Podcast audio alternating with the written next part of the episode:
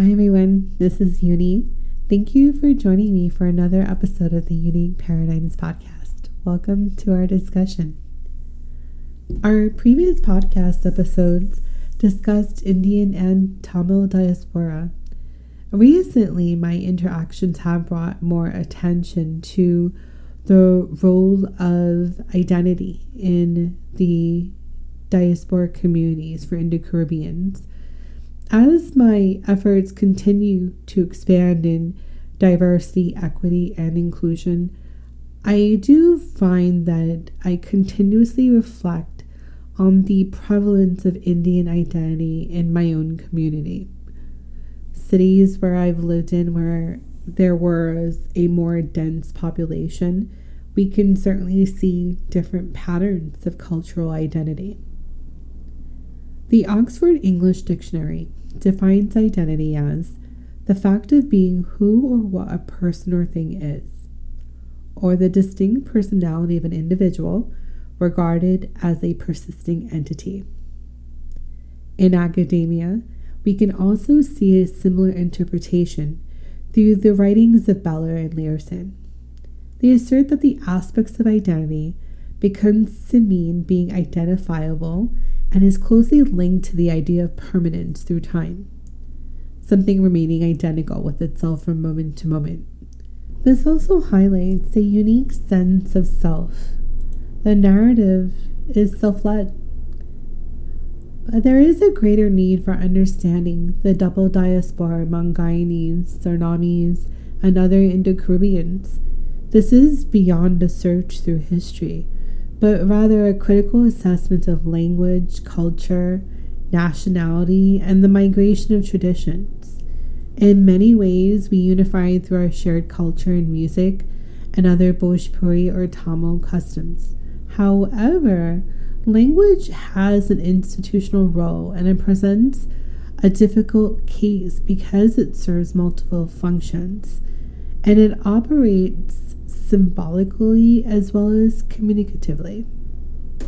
Also, when we look at the functions, it is unclear. Language is used in major institutions. It's symbolic of the language's legitimacy within a society, but the legitimacy is perceived as the language is used communicatively at the same time. So, the line between language as a symbol and as a means of communication it may seem to enmesh because the two are often correlated to the process of negotiating an identity. Having discourse in this space is important. Respectfully, we can agree or disagree. But the results may provoke, promote a more equitable outcome through our individual network. The concept of diaspora has a significant influence on transnational solidarity, as well as helping to capture experiences of populations of other Indians throughout the diaspora. Indo Caribbeans, particularly in the diaspora, have multiple identities rather than a strong connection to a homeland of India, that the connection spans beyond four generations. Through the context of nationalism, we can see multiple identities formed, and some are more developed than others.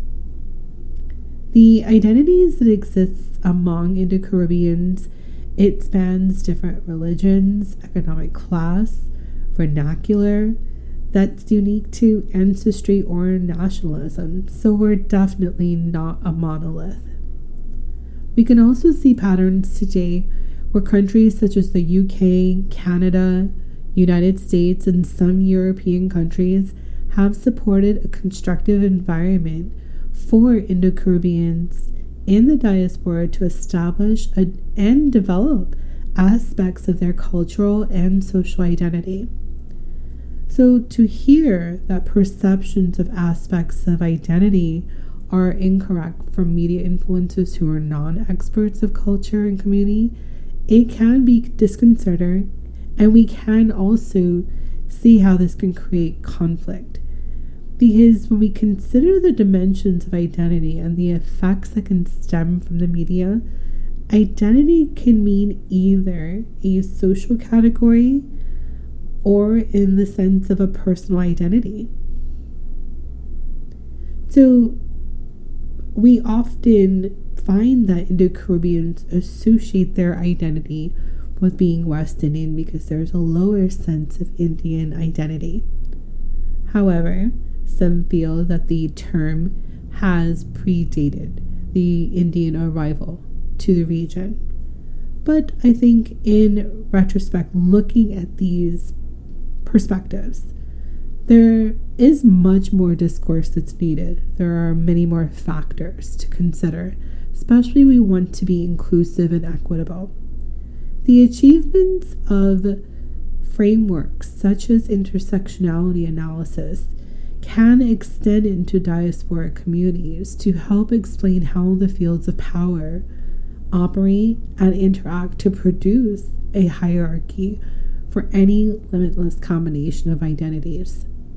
Paradigms such as intersectionality can extend into diasporic communities to help explain how fields of power operate and interact to produce hierarchies in our community.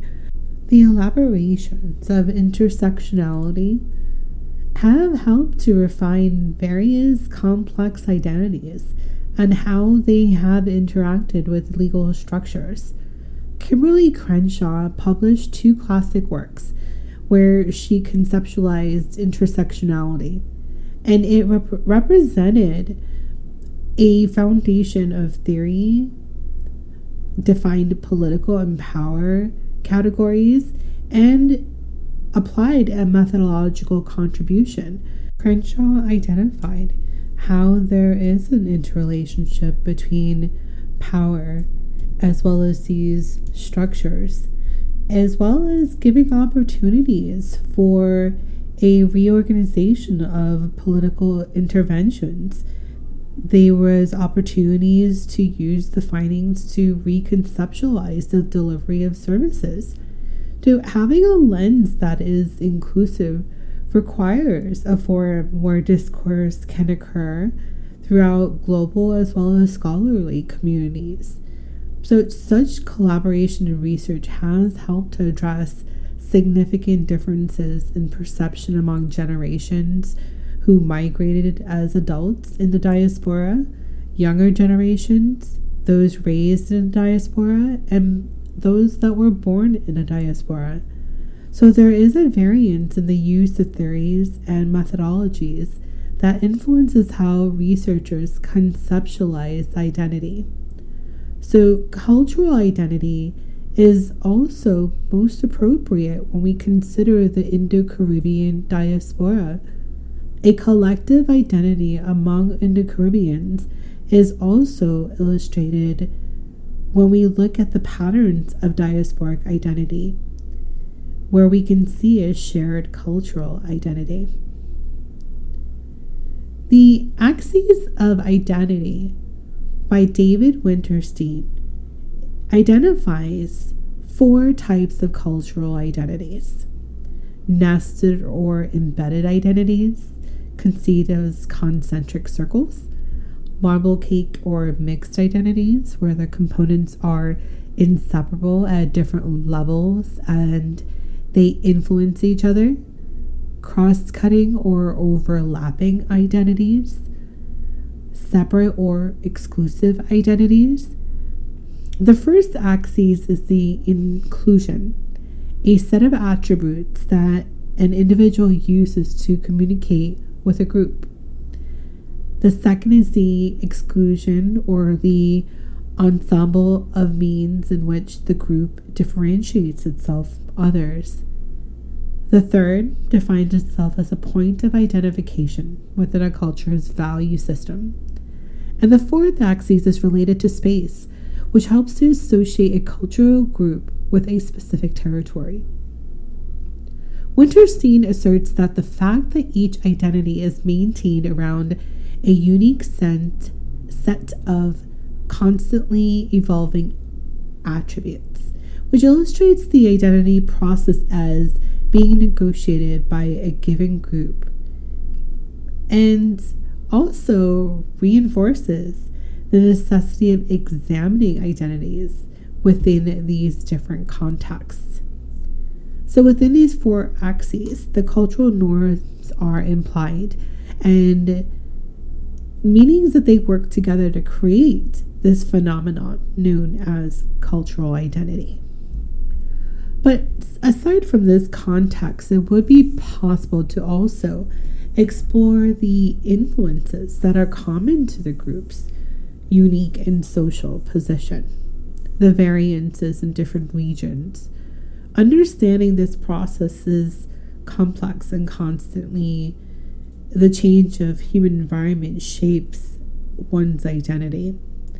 But if we accept that cultural identities are negotiated along these four axes inclusion, exclusion, time, and spatial continuity, understanding the roles that are played by language and media in this negotiation requires that we ask how various elements are going to take hold, how they evolve, and how they fade away over time. Diaspora communities are unique and they share a need for identity and connection to a homeland as a collective identity.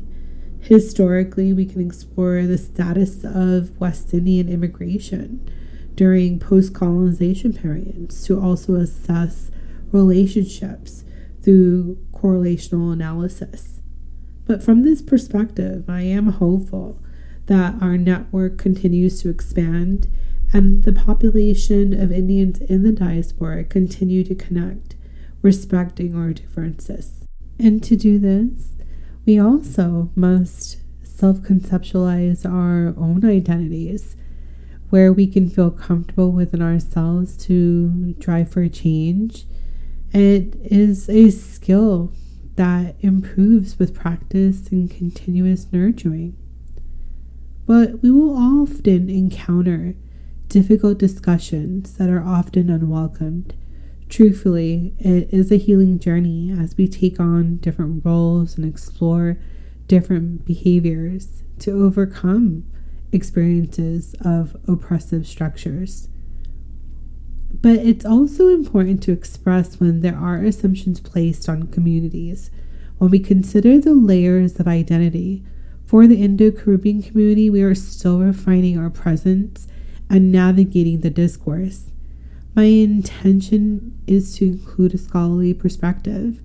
As a community throughout the Caribbean, Guyana, and Suriname, diaspora groups, there are various views that need to be considered among Indians with ancestral connections to the indentured experience and parallels that can be drawn from sharing these experiences.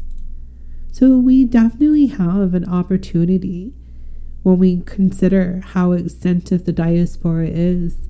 Ideally, we want to be interconnected, however, various our national identities are. There is uh, much more layers to uncover. Particularly, community response is another variable that we can explore when we consider the relationship to individuals within a diaspora. Culture in itself is not unmoving, it's very fluid. It evolves, adapts, and adopts. As we explore these relationships, perceptions, and assumptions, there is a need to measure the population, to critically assess and measure behaviors when we consider public policy, programs, and community efforts. This informs our processes and eventually promotes change in our global landscape for diversity, equity, and inclusion. Our collective efforts will help us get to that point. Our collective efforts will get us to that point.